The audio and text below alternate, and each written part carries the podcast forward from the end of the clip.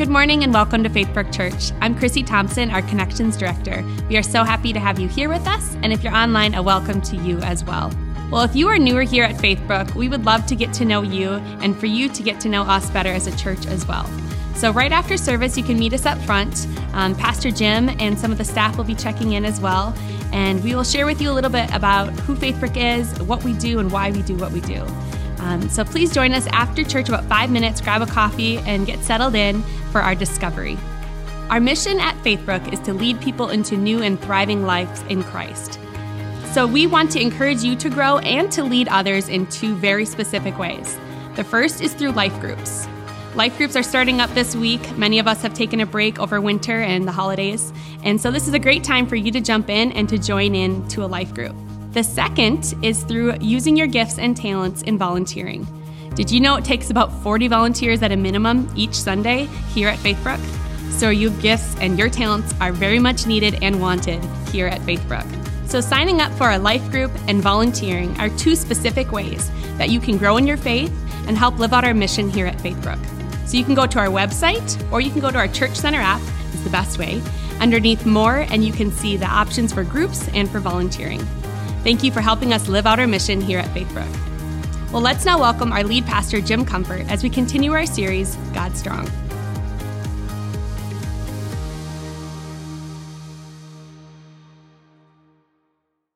Good morning. Welcome, Faithbrook, today. I see that you survived one of the coldest weeks. Amen. We're through that, hopefully, right? It's going to be a good day. If you're watching online, we want to welcome you this morning. How many of you have ever been on a sports team or a drama team where there's some player or some cast member that's just kind of not putting their best effort forward? They're just kind of slacking. They kind of want to be part of the play, they want their name in the program, but they're not willing to put the work in it, right? or a person wants to be on the team, they, they want all the privileges, put on the uniform and maybe get on the bus and, and be there on the court under the lights but I don't know if I want to run all those wind sprints. And before you know, you're like, ah. Well, that's kind of happened in my son's uh, sports career a little bit. One day he's like, man, dad, there's this guy on the team. He's all gung ho that uh, he wanted to be on the team, but man, he's such a slacker. And he doesn't want to show up at the time. He's not reading the playbook. And when it comes to running, he just kind of uh, does half speed and aggravates everybody. Sometimes when we get into practice or games, he didn't pay attention to the playbook and things start fumbling, and it just kind of brings some tension and some frustration on the team because this team member is not putting his full effort in it. It really begs the question does this player want to play strong, or does he just like being on the team? Well, that's kind of where we're going today in our continuous series of God Strong. Uh, how many of you believe that a lot of times Christians or those who claim to be Christians uh, don't always live authentically and strong in their faith? In fact, maybe some of you could maybe confess it's like, yeah, I'm not even know if I'm very strong. Most of the time, I'm just kind of waffling or I'm kind of weak well, this winter, January, February, we're going to one of the, the strongest books in the New Testament, and that is the letter that Paul wrote to the church of Ephesus called Ephesians. And we're just kind of walking almost verse by verse through this, um, this, ver- this book in the Bible to reach our full potential in Christ because God's heart is for those who claim to be Christ followers. Man, we got to live genuinely. We got to not only just put on the, the uniform, but we got to fill it out and we got to be part of the team playing with our best effort, reaching our, our full potential in Christ. Now, sharing a little bit, setting this up, that the book of Ephesians was written to these kind of baby Christians. Uh, their founding pastor, Paul, uh, loved these people. He spent some time with them. Now he's kind of trapped back in Rome. He's under house arrest. And through all these church plants that he began, they're, they're corresponding with him. And he's trying to encourage him because he cannot go to them anymore. So, fortunately, luckily, the archaeologists have found these, these uh, texts these transcripts, put them all together in what we call the Holy Bible, the canonization of the central message of Jesus is Christ. And the back half of the New Testament, we have a lot of his writings, the Apostle Paul. And one of them is this letter to this early church of Ephesus called Ephesians. Now, Paul is totally invested in these people. He's been their pastor, he loves them, and he worries about them. They are living a very humanistic, secular culture, and he's getting some, some messages that some people are weakening. Some people are kind of compromising. Some people are not living uh, up to the standard of, of what Christ calling in their life. So he writes this, this book, and we uh, learned about it in the first couple chapters. He wants them to lean into or to embrace their identity, their purpose, and their position.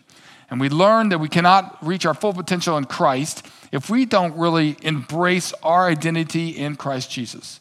Who we are again, how much does He love us again, what, what is our purpose, and what is our position. Remember, He says, Man, you were dead in your transgressions. We have all fallen short.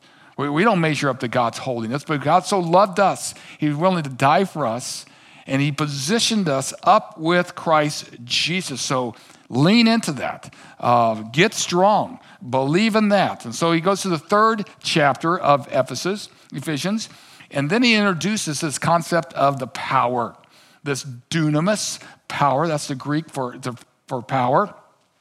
He also talks about this amazing love in chapter three. Is this Paul's on his knees? He's praying. He's like, man, if these people in Ephesus, if they could get this, this would be so amazing. God, would you please help them embrace and see the depth of your love, how wide and deep and far that it goes, and just eat that up, set down roots to establish themselves in your love and to remind them of this power that's available to him. And he drops in this amazing promise of God now to him, who is able to do immeasurably more, greater things than we could ever ask or imagine, according to the dunamis, the power that is living within us. That when we say yes to Jesus, we, we want to get on the team, we want to put on your uniform, then, then he drops in his Holy Spirit and it sits there wanting more and more of us to be like Christ, that we align ourselves with God's uh, his purpose and identity for us. Now we go into chapter four and five. All right, now Paul's getting a little bit more personal. He's going to start confronting some stuffs that sometimes we don't want to be confronted with. This gets a little bit personal. This is where people start saying, I don't know if I want to hear this. It's a little too edgy, it's a little too personal, Pastor, frankly. But he realizes if they're going to live strong, if they're going to be on the team, then they got to live authentically. And so he starts sharing and confronting. In verse 17 of chapter 4, he uses a strategy of, of comparison. He reminds them of what they were called out of the lifestyle, the thinking that they were called out, and to what they were called into.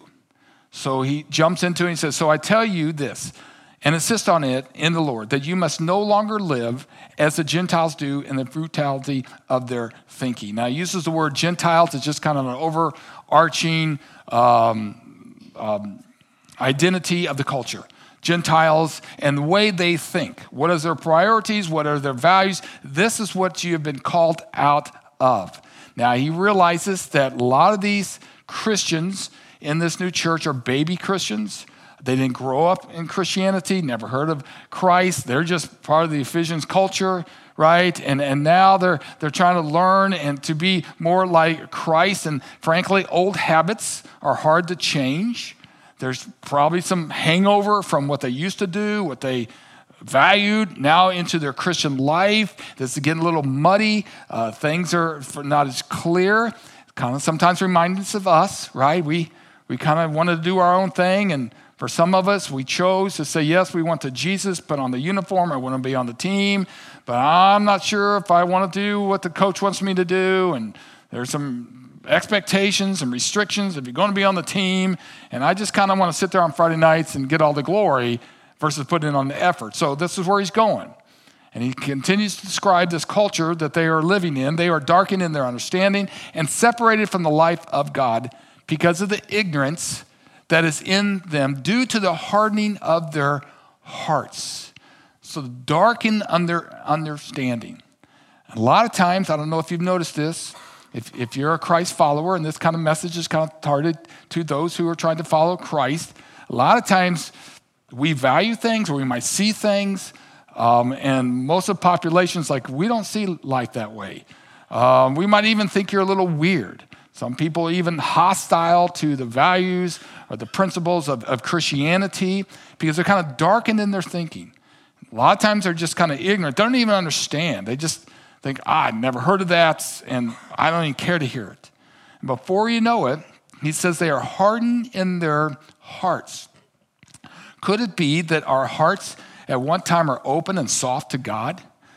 For instance, uh, when we're younger, we see kids are open to, to Christ, and your heart might have been open. Your kids, grandkids were open to Christ, maybe attended church, I don't know. But as we get older, it's just very easy for our hearts to get a little harder, right? And we see a lot of times in the younger generation, frankly, is, is kind of walking away from Christ. Probably most of your cohorts or your neighbors, they're not uh, interested in Christianity, don't need Christ. Maybe they grew up in church, but they're like, eh, it's kind of hardened. They walk away. In fact, I've met a lot of empty nest parents, grandparents, and they're grieving that their kids and their grandkids have kind of just walked away from faith in Christ Jesus. And there's different reasons. Some will say, well, you know, I, I just intellectually can't get through it. There's just not enough intellect evidence that this, this religion thing and this Christianity thing, that's just all for just weak people, but I need some hard evidence, and because it's not super logical, I'm not interested. Other younger people kind of walked away from the faith because they've seen too much hypocrisy. People are not living in the faith. Yeah, did you see that preacher did that, and that pastor, and that priest, and there's these scandals. I, I don't have anything to do with that. And they walk away from Christianity. Totally understand that. So sometimes they, frankly, just kind of want to make their own rules up. You know, they'd say, man, you, you read that Bible and that church, uh, there's, there's some restrictions and, and expectations, and man, that's no fun. I, I, am just going to make up my own morality. I'm going to make up my, my own truth, my own opinion, and live the way I want to do, and no thank you. And there's that parent's like, wow, I thought your heart was soft. I thought it was kind of open, and now it's kind of darkened, kind of hardened. And we're praying that there would be some illumination. We're praying that maybe their eyes would be open. Say, well, let's give Christ another chance. Let's investigate. Maybe, maybe the world hasn't satisfied me with all the love and the purpose that I thought.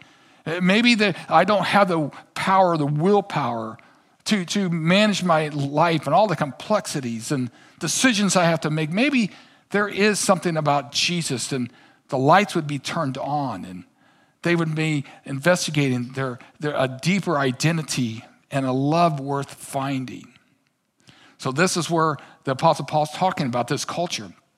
They're darkened in understanding. Their hearts are kind of hard. In fact, he says they, having lost all sensitivity, they have given themselves over to sensuality as to indulge in every kind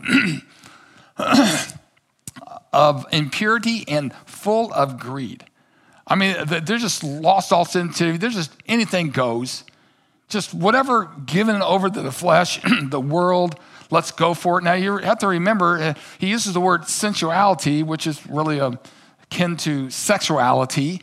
Ephesians was known for just like, hey man, that's the place to uh, really lean into lust and sexuality because Ephesus was the home of the goddess Diana, and Diana was the god of uh, fertility. And so people would travel there. And let's say maybe uh, we, we can't get pregnant, and maybe let's go worship uh, the goddess Diana, and maybe something happened to us. Uh, other people was like, hey man, sex is so awesome. Let's just experiment with that. Let's embrace that. It's got to be good. It can't be wrong. And there's Diana. She's just like the goddess of that. They, in that temple, there's all kinds of prostitutes and priests. And in that culture, it's just like, let's just go for it. Uh, it was known that once a year, that was the hub of the, the, the goddess festivities, right? So everybody would come for a month, man. It was just all on. it was just debauchery, parties, probably orgies, nudity. It was all that. And here these Christians, like, oh, I'm going to get on God's team and, and I'm trying to live next door and at work and all my community, they're all about this sensuality. That was just so common. And, and Paul's like, man, these people just kind of lost all sensitivity and given themselves over to these desires and this culture, every kind of impurity, just throw in some greed there and it's anything goes. Sometimes that, that phrase, lost all sensitivity, reminds me of our culture today. Sometimes privately, I'm just like, what is going on in our culture? I see some of the headlines, it's like, how can you do that? How can you just brazenly just hijack someone, right? Or just steal stuff? And have you seen just mass uh, theft, right? And, and shoplifting all time high, and there's people just shooting people, mass murders, and I'm like, whoa, do you have a conscience? Do you go home and say, man, well, uh, that was wrong? and, and I'm realizing they've lost all sensitivity. Their hearts are hard, they don't care. They don't even see it wrong. They justify it, they rationalize it somehow, and there's damage and there's, there's hurts. And that's what happens sometimes. When we don't have God, we don't have a moral compass that comes from a transcendent truth, then it's our truth. And if I want to do what I want, then I'm justified and I don't really care. Before you know, there's breakdown, there's problems, and we hurt from it. Just giving themselves over to whatever the flesh, whatever the culture, whatever my need is. And this is what Paul's kind of identifying with this culture. And he's calling them out of it. And then he's going to start calling them to something, these Christ followers. Verse 20, that, however, is not the way that the way of life you learned when you heard about Christ and were taught in him according with the truth that is in Jesus. The truth that is in Jesus. Now, Paul's always going to point him back to Jesus. He's not pointing him back to a denomination. He's not pointing him back to a religion. He's not even pointing him back to rules. He's going to bring him back to the living Jesus. Now, this Jesus comes with some truths. And the truth is what we don't really lean into, but Jesus comes with some truths. For instance, He created this beautiful world, the Father, Holy Spirit, and He created us. And He tells us this truth that He chose us, He predestined us before we even knew us. The Bible tells us that he adopted us. Even when we wasn't very attractive or didn't even care about him, God so loved us that he says, "Man, I'm coming to die for you. That's how much I love you. I want you back. The devil and the world has scarred you and harmed you and abused you, and you've taken your life through all this muck. I've come to redeem you. That's the truth of Jesus Christ. I can heal you. I can uh, help you, and before you know it, there is an identity." There is a purpose for your life. That's the truth of God. And you know, the big bonus is afterlife. There is the truth of eternal life. It's in heaven and is real. But the same truth that God wants to give us eternal life, that He died on the cross, that He wants to empower us, the same truth that He's also the truth that there's going to be a judgment. Because right now, He's a God of mercy, He's a God of grace. But one day we're going to face Jesus, and the truth is, is He's going to judge us. We're going to have to be accountable because he's offered us a game plan, he's offered us a way of life to, to reflect him, to live whole in him, to do life in a healthy, functional way according to his principles. And if we just blow that off and say, no, I want to do my own thing, that truth is out there too. So Paul's trying to communicate this to them, and he knows they and we will never reach our full potential unless we choose to live authentically. Choose to live authentically. Not choose to live perfectly. The difference between living perfectly and authentically. Because when we're authentic, our hearts are in it. It's kind of like the, the cast member that says, Man, I might not be the best actor. I, I might not be the most talented person or the athlete, but man, authentically, I want to be on this team. What do I need to do? Oh, we're going to have to run some wind sprints. Okay. We're going to have to learn the playbook. Uh, okay. I'm willing to do that. That's authentic living. That's what Jesus wants from our life. And so Paul wants this also for these first century baby kind of Christians to grow and understand that. But it takes a choice. He goes on, he says, You were taught with regard to the former way of life to put off the old self. Put off the old self. Other translations, to put off the old man. Okay? Uh, the original term about putting off self wasn't like, okay, well, these are not good. I need to repent. I'm just going to put them over here. The original translation is to throw it off. That we are so convicted and repent of those actions, these sins, that we throw it off. That, that is not good for me. I repent of that. I'm putting it off, which is being corrupted by its deceitful desires. Now, there's a couple of key words in there that I just want to unpack a little bit. The word corrupted comes from the, the quality of corrosion. Okay, something is breaking down. Now, if you know anything about corrosion, it's kind of like rust. If something starts polluting, you can even maybe throw in cancer. Most people don't know they have cancer. They don't even know if they have rust. It just starts small. It just starts eating away. It just starts polluting. Before you know it, he's like, whoa, I got a problem. This is what Paul's talking about is that, that there, we have this ability to be corrupted and corroded in our hearts through justification. And a lot of that comes from deceitful desires. Now, deceitfulness means to be deceived. This is one of the tricks of the devil, main strategies of this devil, right? To deceive us. If you do a little bit of research, uh, you go all the way back to the first temptation and sin of mankind, third chapter of Genesis. That's exactly the devil, what he, he did. God created this beautiful Garden of Eden. He loved humanity. He says, Man, I want you to be free, I want you to be whole. You can just live it free. I only ask one thing just please choose to obey me. I got one tree for you the, the tree of good and evil, have add everything else. No mosquitoes, no clothes, just have a ball, right? Just don't go eat this fruit. Can you do that? Free will, free choice, you make the choice. So there's, there's uh, Eve, she's hanging out on that tree looking at that apple. And the Bible tells us, man, that this, this lust or this desire, it's like, man, that thing looks delicious. Look at that thing, man. Her body, her eyes, her flesh it's like, oh, looking good. Here comes the devil. He's like, that's looking pretty good, isn't it? You know what that would taste like? Mm-mm, that would be so good, right? And then she said, well, I can't do that because God says, you know, there's one thing I don't want you to eat, and it's that. And so we're going to try to stand down from that and not do that. And the devil said, well, why did he tell you that? Well, he says is that, that that's my tree, and, and uh, there's going to be consequences.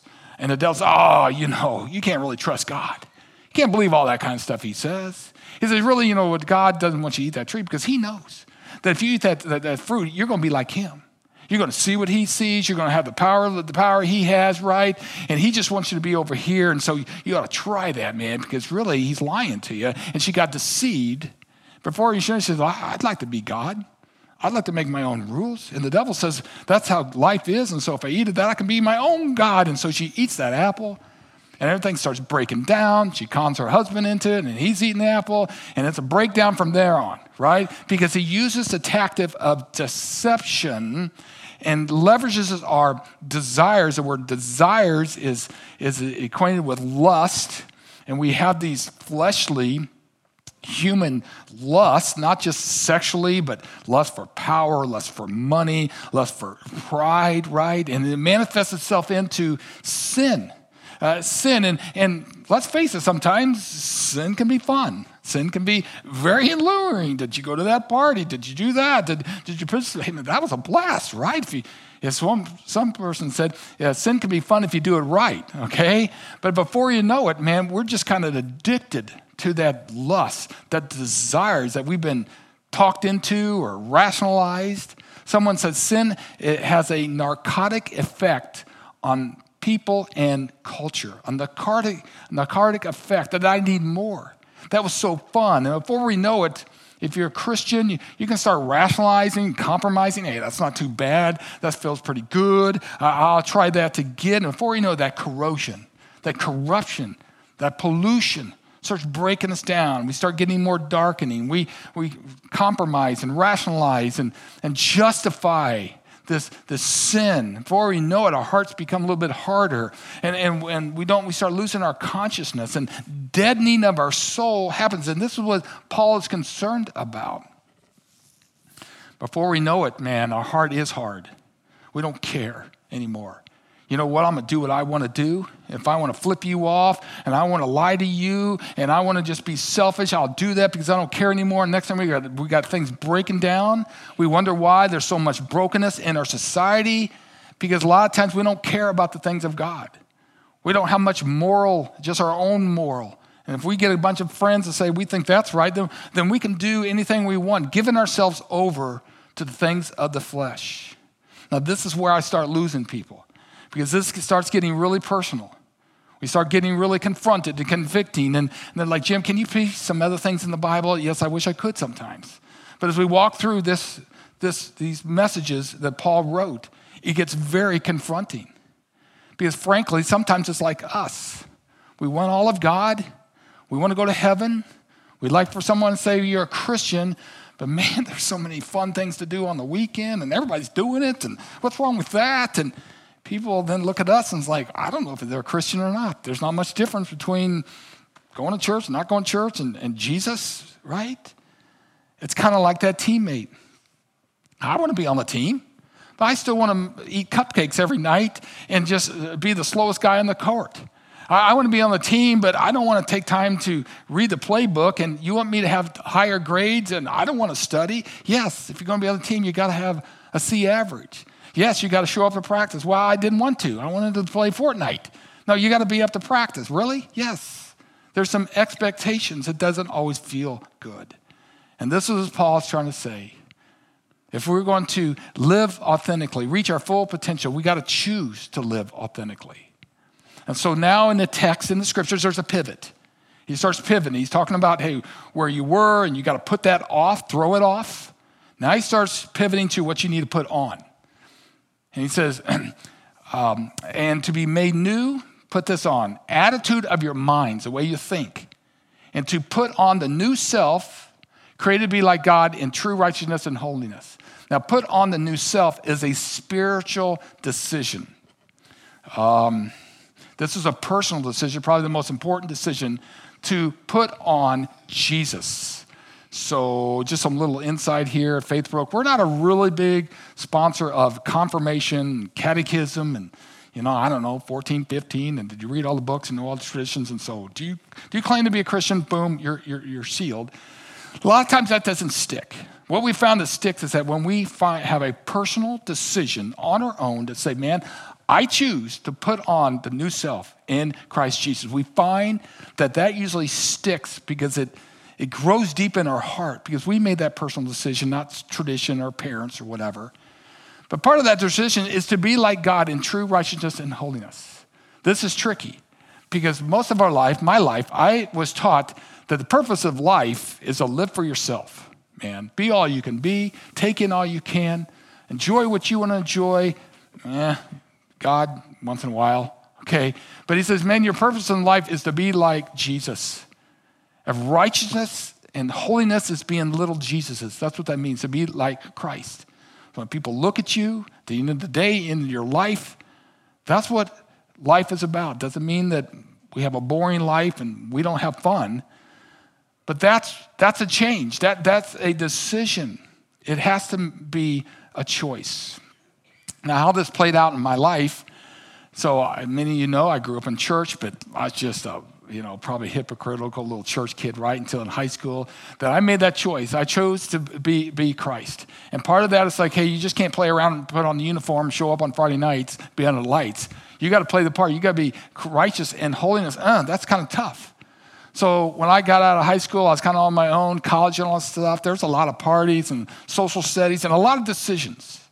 And it started dawning on me, man, that am I going to live authentically in Christ Jesus or am I going to just fake my way Look like a Christian on Sundays, but man, weekends, whatever, I'm gonna do my thing. And pretty soon, I had to realize I had to make some personal decisions in my everyday life. For instance, what parties were I going to go to? Is that even the thing should I do? And when I go there, well, what am I going to do or I'm not going to do? I had to make some personal decisions about my languages and the words. I have to deal with my entertainment. What's appropriate? Is there any boundaries? I had to make my personal decision about alcohol and, and sex and dating. What I do with hurt and revenge and anger. What I do with my time and my resources. This all came under that hey, if I'm gonna be on God's team, then I gotta have some expectations. What are my boundaries? And sometimes they were not easy. Sometimes it didn't feel that good if I was to live in Christ's way. In fact, living authentically in God takes some tough personal decisions. And again, I get it. This is hard. This is where people are like, that's too radical for me, Jim. I'm not kind of doing that. However, if you want to be on Christ's team, there's some times where it's going to make some tough decisions. You, you research the Bible, you see what Jesus said. Jesus in the Gospels, man, he, he was kind of popular. People loved him. Man, he was healing people, and he was talking about, you know, eternity and his love and salvation. Man, he's people flocking there. He's feeding 5,000 people. Hey, I want some of that. And he realizes, man, that's just putting on the uniform. But if we're going to say we're Christian and live like Christ, then there's going to be some tough decisions. So, a couple places, for instance, he stops the people and says, Listen, if you want to follow me, you got to deny yourself, take up the cross, and follow me. Take up the what? The cross. Crosses are heavy, they're, they're bloody, they're tough. That's right. If you're going to live authentically, then it's going to take some personal choices, some spiritual choices in your life that might be tough, that might cost you something. When I was in, in high school, I wanted to be a big football player. I thought that was pretty cool, right? Everybody running out on Friday nights. Friday nights, you got the uniform, letter jacket, all kind of stuff. So I signed up. I want to be part of my football team, right? I'm getting there. Hey, when do we get to the game? I want that, I want that uniform. I want the girls and all that kind of stuff. He said, Well, you got to do practice. Yeah, practice. Yeah, get start running. Well, you need to start running, doing some push ups, and you get in the weight room. And I was like, Man, this is not fun. I'm sweating and struggling, getting beat up and all that kind of stuff. That's part of the team comfort. So, oh, right. And that doesn't feel pretty good. And the coach um, gave us a pep talk and said, Listen, do you want to win some games? If you want to make the school proud, then, then we're going to have to go through some pain and he taught us this chant. It says, No pain, no gain. No pain, no gain. And so we would start chanting that as a football team. Because nobody wants pain, but if we're going to have gain, then there's going to be some tough choices, and it, applies to our Christian life that sometimes it's painful. Sometimes carrying crosses and being like Christ is not the most popular thing. It's having some personal boundaries and convictions. It's like, yeah, I, I'm not doing that because I want to be on the team, but I want to live authentically for Christ Jesus. That's why we'll, that we need to live authentically. And, and, and I would submit this to you. The people see if you're authentic or not.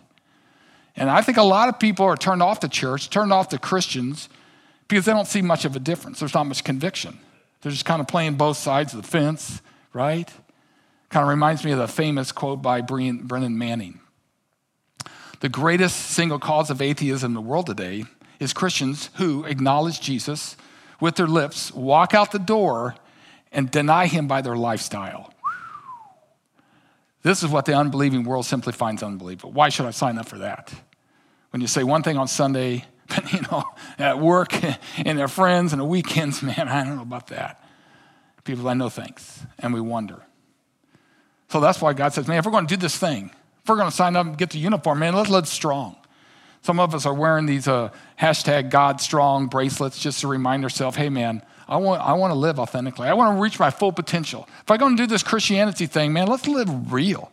Let's live like Christ. Let's live authentically. Not so much perfectly, but authentically. And then Paul, he goes into this list of ways or examples where they should be living authentically in Christ Jesus. He gives five examples. This is where it gets touchy. This is where it gets personal, okay? He says, verse 26, in your anger, do not sin. Do not let the sun go down while you're still angry, and do not give the devil a foothold. Holy cow. Okay, I know cows are not holy, but do not give the devil a foothold. How many things that the devil's like, yes, this is where I know your weaknesses. This is what I know you really like. I know that you really have a desire for this man, and I'm just gonna get in there. It could be anger, it could be um, it could be lust, it could be power, it could be popularity, it could be anxiety. This is our foothold. Do not let that devil have a foothold. Deal, in this case, your anger. Now, anger is not a sin in itself, not at all. Something should upset us. Jesus got angry. It's what we do with that anger that can cross over to sin. He says, Do not let the sun go down. Now, that's just an analogy, not, not physically, but a lot of times he says, You got to address your anger because we can get hurt. Amen? And things can tick us off, and people can tick us off. What are you going to do with that anger? You're going to let that fester? You're going to fire up some words? You're going to flip someone off, right? No. Address it, deal with it, because the devil wants to manipulate you, he wants to put a foothold in you. And Paul says, man, don't let it be anger. Then he goes on, he says, man, he talks about integrity. If we're going to be Christ followers, then we have to be honest and with integrity. He goes right to it. Anyone who has been stealing must steal no longer. Now, I don't think that's really typical today as we're all walking around shoplifting or something, okay? But there's other ways that we can be dishonest. There's other ways that we can steal. We can, we can steal time from our employer, right? Just be slacking, right? We can take advantage of people. We can cheat and steal and things like that. He says, hey, you must work. Do something useful with your hands, that you may have something to share with those in needs. In other words, don't be a slacker. Uh, we used to call it mooching, right? So many times we can justify mooching. Well, let somebody else pay for it. And we just steal things, we just consume things. He says, Man, if we're going to be Christ, Christ like, you got to get with it. You got to work. You got to do something to produce something. So what? It's not all about you. That you can share with others who are in need. Because there's people out there that need you to work, need you to do something. It's not about you. So you got to watch your integrity. You got to watch your, your honesty. And so easily we can ah, they don't need it. We just cheat here, change that, and not be people of integrity. Ah, gets worse. He says, now you got to be, you got to watch what you say. Do not let any unwholesome talk come out of your mouth, but only what is helpful building others up according to the needs that it may benefit those who listen. Unwholesome talk. Woo! Words are personal to us. Don't tell me what I should say and what jokes I should stay away from. I want to do whatever I want to. But he says, no, if we're going to be all in, all in and authentic, you got to watch what you say. Coarse joking, uh, raunchy things, crass words, curse words. Let me ask you this, friends. Is there any words that are off limit to you? Or you just say whatever you feel at the moment that you feel like? Or is there convictions in your life and say, man, I'd like to say that? And I would like to jump into that off color joke, but that is not of Christ because my purpose is to live righteous. My purpose is to reflect Jesus Christ. I got to say no to that, right? You know, words are really giveaway of what we value, who we are. I, I personally can have a conversation with somebody. I mean, I mean, I don't 60 seconds, just the words and their tones, I kind of can wrap them up, what's important to them. I can feel their heart through their words. And so when your words, how people look to you and judge you, it's, it's, it's those things that come out of our mouth, he says. Are they positive? Man, my flesh, like, no, I don't want to be positive. I'm going to criticize. I'm mad. But he said, man, comfort, you got to, I want you to build people up. What are the life giving, encouraging words that we can have for people? Now he says that there's a Holy Spirit that lives within us. Do not grieve the Holy Spirit, which whom you were sealed for the day of redemption, this is personal to God. Don't grieve him. If it's true that the Holy Spirit comes in us when we say yes to Jesus, then he's sitting there, he's coaching us. He's like, yeah, man, let's go for it. And all of a sudden, you're like, I'll do whatever I want. I'm going to say whatever I want. I'm going to cheat wherever I want. Sometimes if the anger gets a hold of me, I'm going to tell someone off right. And he grieves. Says, no, no, no. It's kind of like the coach. He's like, man, I'm for you guys. And we don't care. And you're like, Coach, I don't care what you say. That grieves the coach. It grieves the Holy Spirit because God paid a high price for us. He's totally invested in us. He wants us to win and be empowered through His love and Spirit. And then He says, Man, there's no place for hate. The haters, no place. No place for discrimination. He says, Get rid of all bitterness, rage, brawling, slander, along with every form of malice. Malice means with ill intent. That you know what? We, we just want, we want stuff to go bad for people. That's maliceness. Before we know it, those emotions crawl up in us.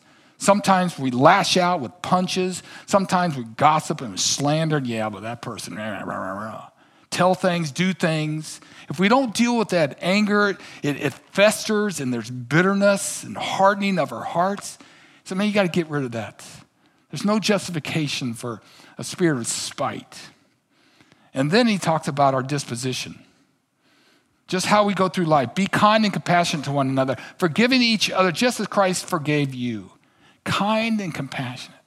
I understand in these days there is a high need for kindness, a little bit of compassion. Everyone is just taking sides, harsh, rage, my way is the right way. Right? Well, where's that person that says, man, I'll, I'll, bring a little bit of, you know, some, some, some ease here, man, of kindness, compassion, right? Forgiving one another as Christ forgave you. Woo! Now he's really make, forcing us to do some tough stuff because I don't want to forgive. Do you understand what that person said about me, did for me, right? And you want me to forgive that person? It's a personal choice. I can't make you do that.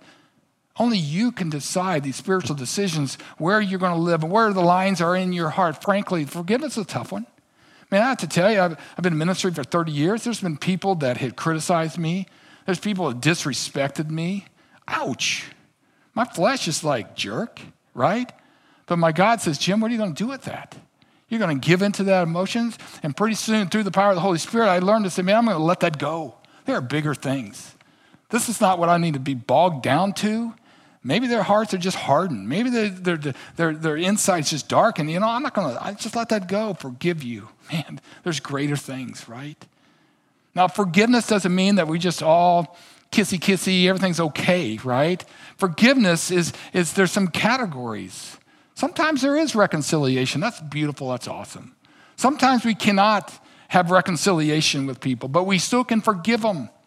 There's a level of forgiveness called forbearance. Two words forgiveness, bearance. In other words, I forgive you, but there's going to be some boundaries, some barriers. You're just going to become walking in here, hurting me and insulting me. You're toxic. Okay, so you just stay over there, but I, that means I still can forgive you, but there's going to be some bearance, there's going to be some boundaries. Now, friends, this, this is all kind of overwhelming. I know we're going deep, I know it's confronting, it's very convicting, right? I know that.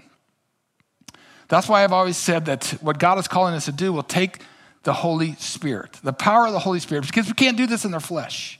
When we get hurt, we get angry, our flesh, it's the power of the Holy Spirit to live with integrity and to say no and do what's right and especially to, to curb our mouth and our words, takes the power of the Holy Spirit to let go of hate, to live with uh, honesty, and to forgive. But my friends, the good news is this is possible. Not in our own flesh, but through the Holy Spirit. We don't have to always give in to temptation. I hate it when people say, well, we're Christians, and you know what? We're always going to sin. We're just going to, uh, you know, temptation. You can't do it. We're not perfect. We just default, and it's like, no, no, no, no. The, the, my Jesus is bigger than that. The power of the Holy Spirit says He can give me anything in me to live holy and right. Is it hard? Yes. Do I fail sometimes? Yes. But that doesn't discount, but I can be transformed. I'm not the same person I was 10 years ago, not the same person I was two years ago. Why? Because I'm all that? No, because the Holy Spirit can do more than I can ever imagine. And before you know it, people are living authentically.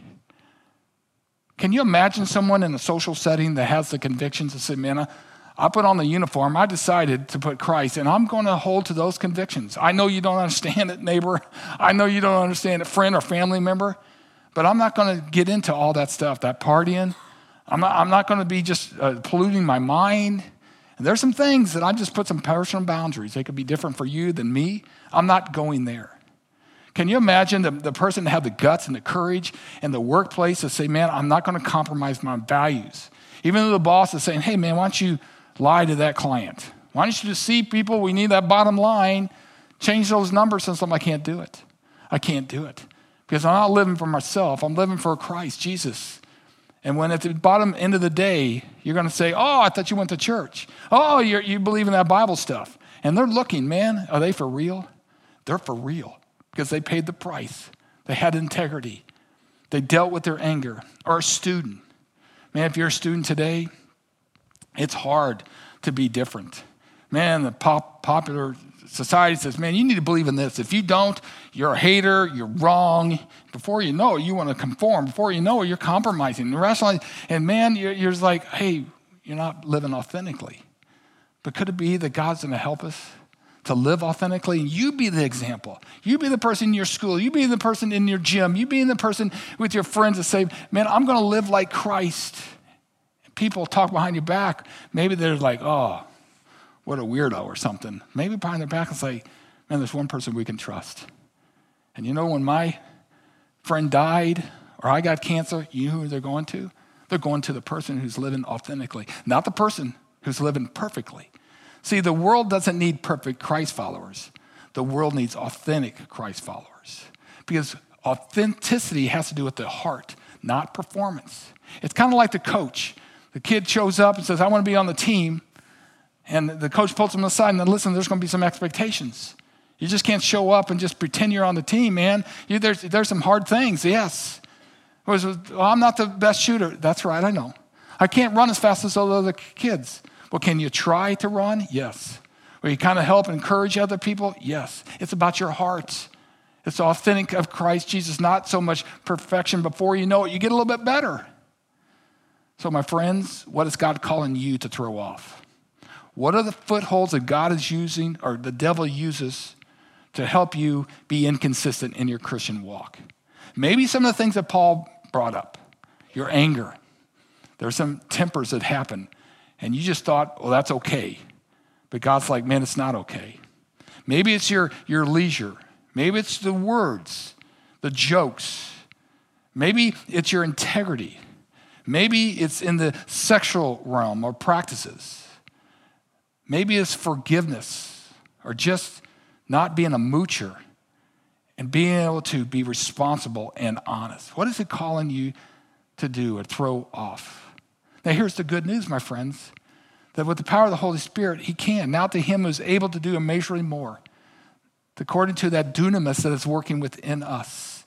And before you know it, we're not the same person. Before we know it, we're living more authentically because God's helping us to make those spiritual decisions that might cost us something. Well, at least we're going to be real. And at least we can know at the end of the day, man, we're doing our very best to live authentically and real for Him. And you have no idea what God's going to do in your life when your, your whole heart is devoted to Him. You know, it's kind of funny. Um, this player that was on my son's team, he kind of got confronted by the coach and the other players. And, um, and um, pretty soon, some things started changing. And he realized this is serious business. I got some expectations. Before I know it, he started learning his playbook. Before I know it, he's running a little bit harder. Before I know it, he's not missing practices. And before you know it, he's feeling a lot better about himself. And the team is feeling a lot better about him. And the team is doing better because this player says, man, it's more than just a uniform. It's more than just showing up saying I'm on the team. It's really leaning into what the team expects and living authentically. But, friends, I encourage you as we close to stand, let's just take a minute to just um, digest this. As we close out, let's close, kind of close our eyes. Maybe there's some footholds that you know that God's just loving you, putting his finger on something. Yeah, this is not of Christ. Father, I pray that you would help us have courage to let it go. Maybe there's just been some activities, some privileges that we justify, and you're like, no, this is not of God. And to be real, authentic, to, to surrender it. And ask for your Holy Spirit to empower us, whether it be our languages, our, our actions, our, our personal boundaries and things, to empower us, God, to live holy and authentically in you. We need you more than ever, God, and we just pray these things in your name. Amen. Well, thank you for watching and coming today. Five minutes, we're going to have our um, discovery class over here. If you want to know about more about Faithbrook, we'll see you in five minutes. God bless. Have a great day.